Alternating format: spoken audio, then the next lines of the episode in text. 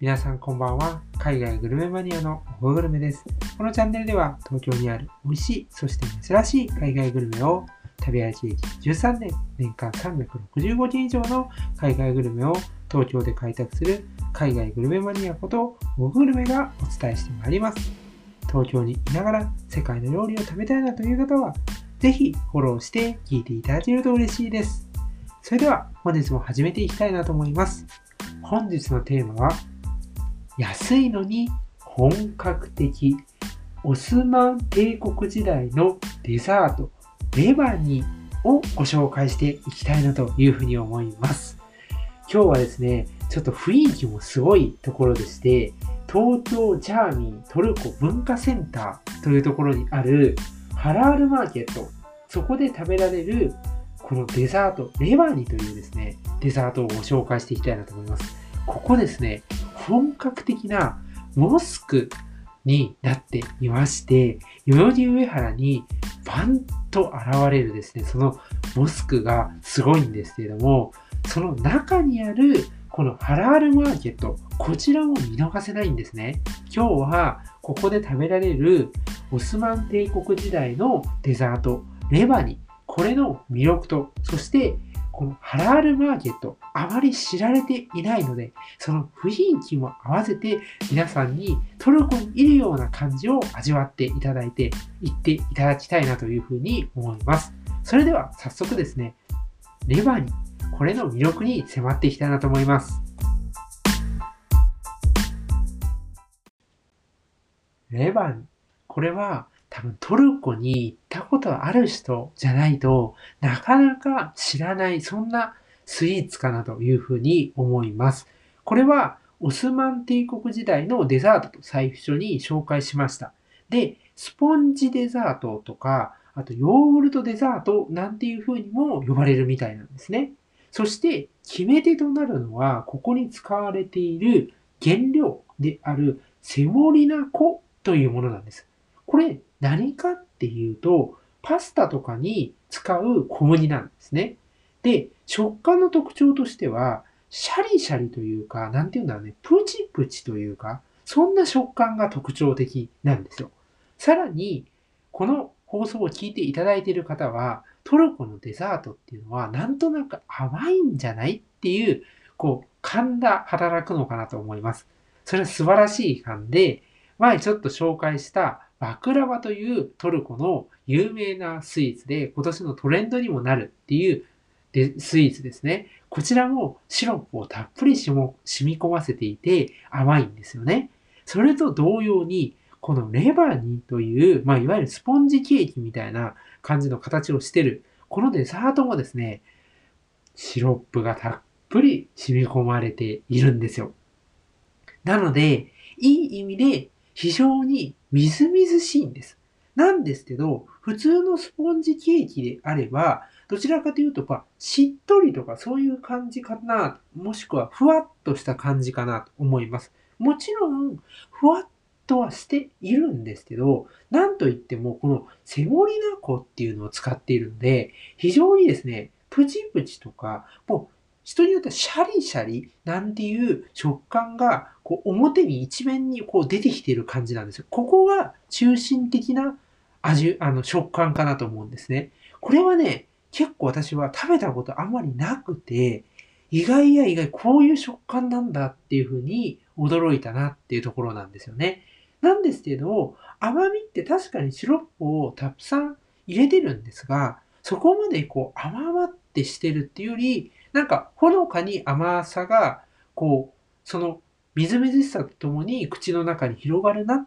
ていう感じなんですよ。あとは表面一番上のところにピスタチオパウダーであったりとか、ココナッツパウダーが散りばめられているので、ここの味わいっていうのをほのかに感じれる、そんなね、あの、デザートになっています。どちらかというと、なんだろうな、甘さは控えめの部類かなと僕は思います。僕はあんまり甘いのが得意なわけではないので、その僕でもそういう風に感じるっていうことは、そんなになんか、もうチョコレートカツン、アメリカとかね、すごいですよね。チョコレートカツンとかね、あとなんかクリームガツンとかね、そういう感じではないなっていう感じでしたね。で、やっぱりなんといってもこの食感がすごく楽しい、デザートになっているし、これは新食感として、ぜひね、トルコのデザート味わっていただければなというふうに思います。で、まあ、こういうふうにですね、紹介していて、さぞ珍しいから、結構なお値段するんじゃないのって思われた方もいるんじゃないでしょうか。なんですけど、すごいのは、これ本格的なんですけれども、なんとですね、350円なんですよ。すごくないですか？安いんですよね。あの、トルコのデザートとかって、例えばトルコレストランとか行ったらあるんですけど、大体ね、どうだろうね、単品で頼んでも600円とか普通にしたりしますし、ちょっと高いとこになると700とかしたりするので、そう思うと約半額、半分ぐらい、半額の値段で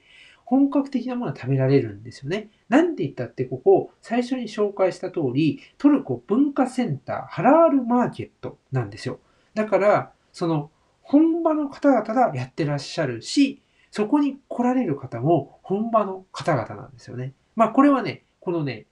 モスクみたいって言った、本当にモスクなんですけど、まさに。あの、現地でトルコを見てきた方は、えって思うぐらい、こんなところにあるの？みたいな感じで代々木上原に出現してるんですが、まあ、そういうところにね、皆さんが、あの、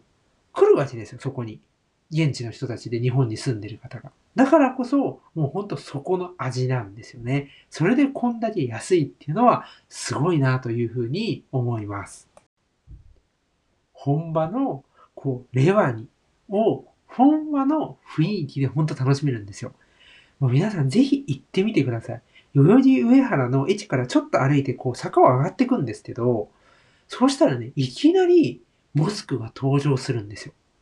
すごいですよ。しかもそこにいらっしゃるのは、あの現地出身の方々で日本に住まわれている方が、そういう礼拝とかにいらっしゃってるんですね。で、実際に本当に礼拝です。中は本当本場です。もうトルコに私ももう行ってるんですけど、実際にモスクトルコももちろんですし、他のブルガリアとか、あの、他のね、あの、バルカン半島の国々にもモスク入ってるんですけど、本当に、まさに、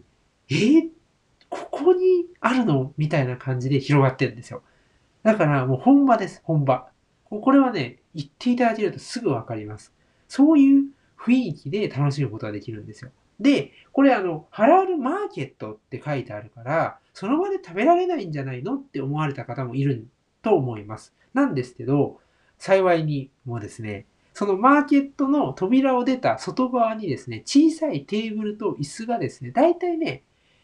どうだろうな、5つぐらいの部類、あの、こう、なんていうの、区分で分かれていて、そこで食べることができるんですね。しかも、その椅子とかテーブルとか、椅子もですね、すごいのが、なんか本場なんですよ。そのトルコとかの、例えばあの、カフェとかでトルコってコーヒーも美味し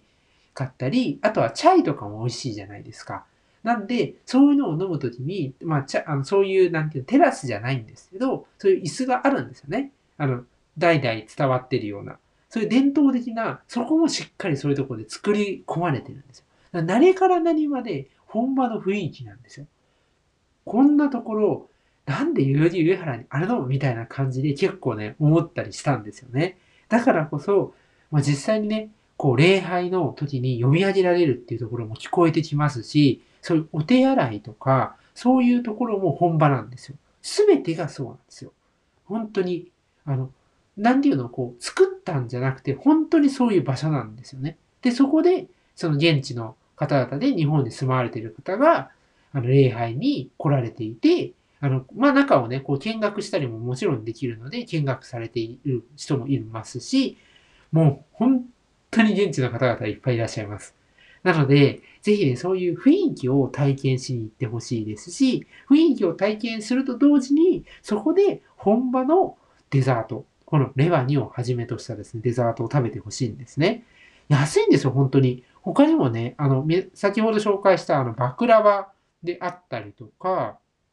あとなんだろうな、えピスタチオロールっていうのがね、あったりもするんですけど、これもあの、あちらのね、えロール、えデザートになってたりするんですが、そういうものがあったりとか、あと何あったかなあとね、何あったかなあ、カダイフっていう、これもね、あの、トルコのデザートなんですけど、これも美味しいんですよ。中にチーズ入ってるんですけど、あれ、この放送でもどっか違う店を紹介した気がするんですよね。あの、そういうのが本当に安いんです。そのカダイフもね、380円かな。バクラバはですね、何円だったかな ?350 円と400円。味が違うんですよね。で、ピスタチオロールが380円です。すごくないですか？すごい安いんですよ。あとね、チャイとかね、そういうのもありますし、ドリンクもね、もちろん、あの、揃えているので、こういうふうにね、あの、軽食としても全然楽しむことができます。ぜひですね、行ってみていただけたらなと思います。意外にね、このハラールマーケットね、まあ、あの、コアなファンの人たちは知ってるんですけど、一般にはね、あまり知られていなくて、あの、ちょっとね、もったいないなと思います。これだけ本格的で、しかも安くて、珍しいオスマン帝国時代とか、まあ、トルコのデザートが食べられるのに、知られてないっていうのはね、本当にもったいないなというふうに思いました。ぜひね、代々木上原はね、すごくあの、高級住宅街ですので、静かでね、あの、大人の方が行かれてもね、なんていうの、ゆったり楽しめるエリアなので、ぜひですね、行ってみていただけたら、すごい嬉しいなと思います。あの、海外旅行好きの方とか、こういうあの、モスクとか、まあ、中東エリアとかね、そういうところを好きだよっていう方は、本場の雰囲気がいきなりムーディ上原に現れて、すごくテンション上がると思いますので、ぜひ行ってみてはいかがでしょうか。そんな感じでですね、今日はこの辺りで終わりにしたいなと思います。ご視聴ありがとうございました。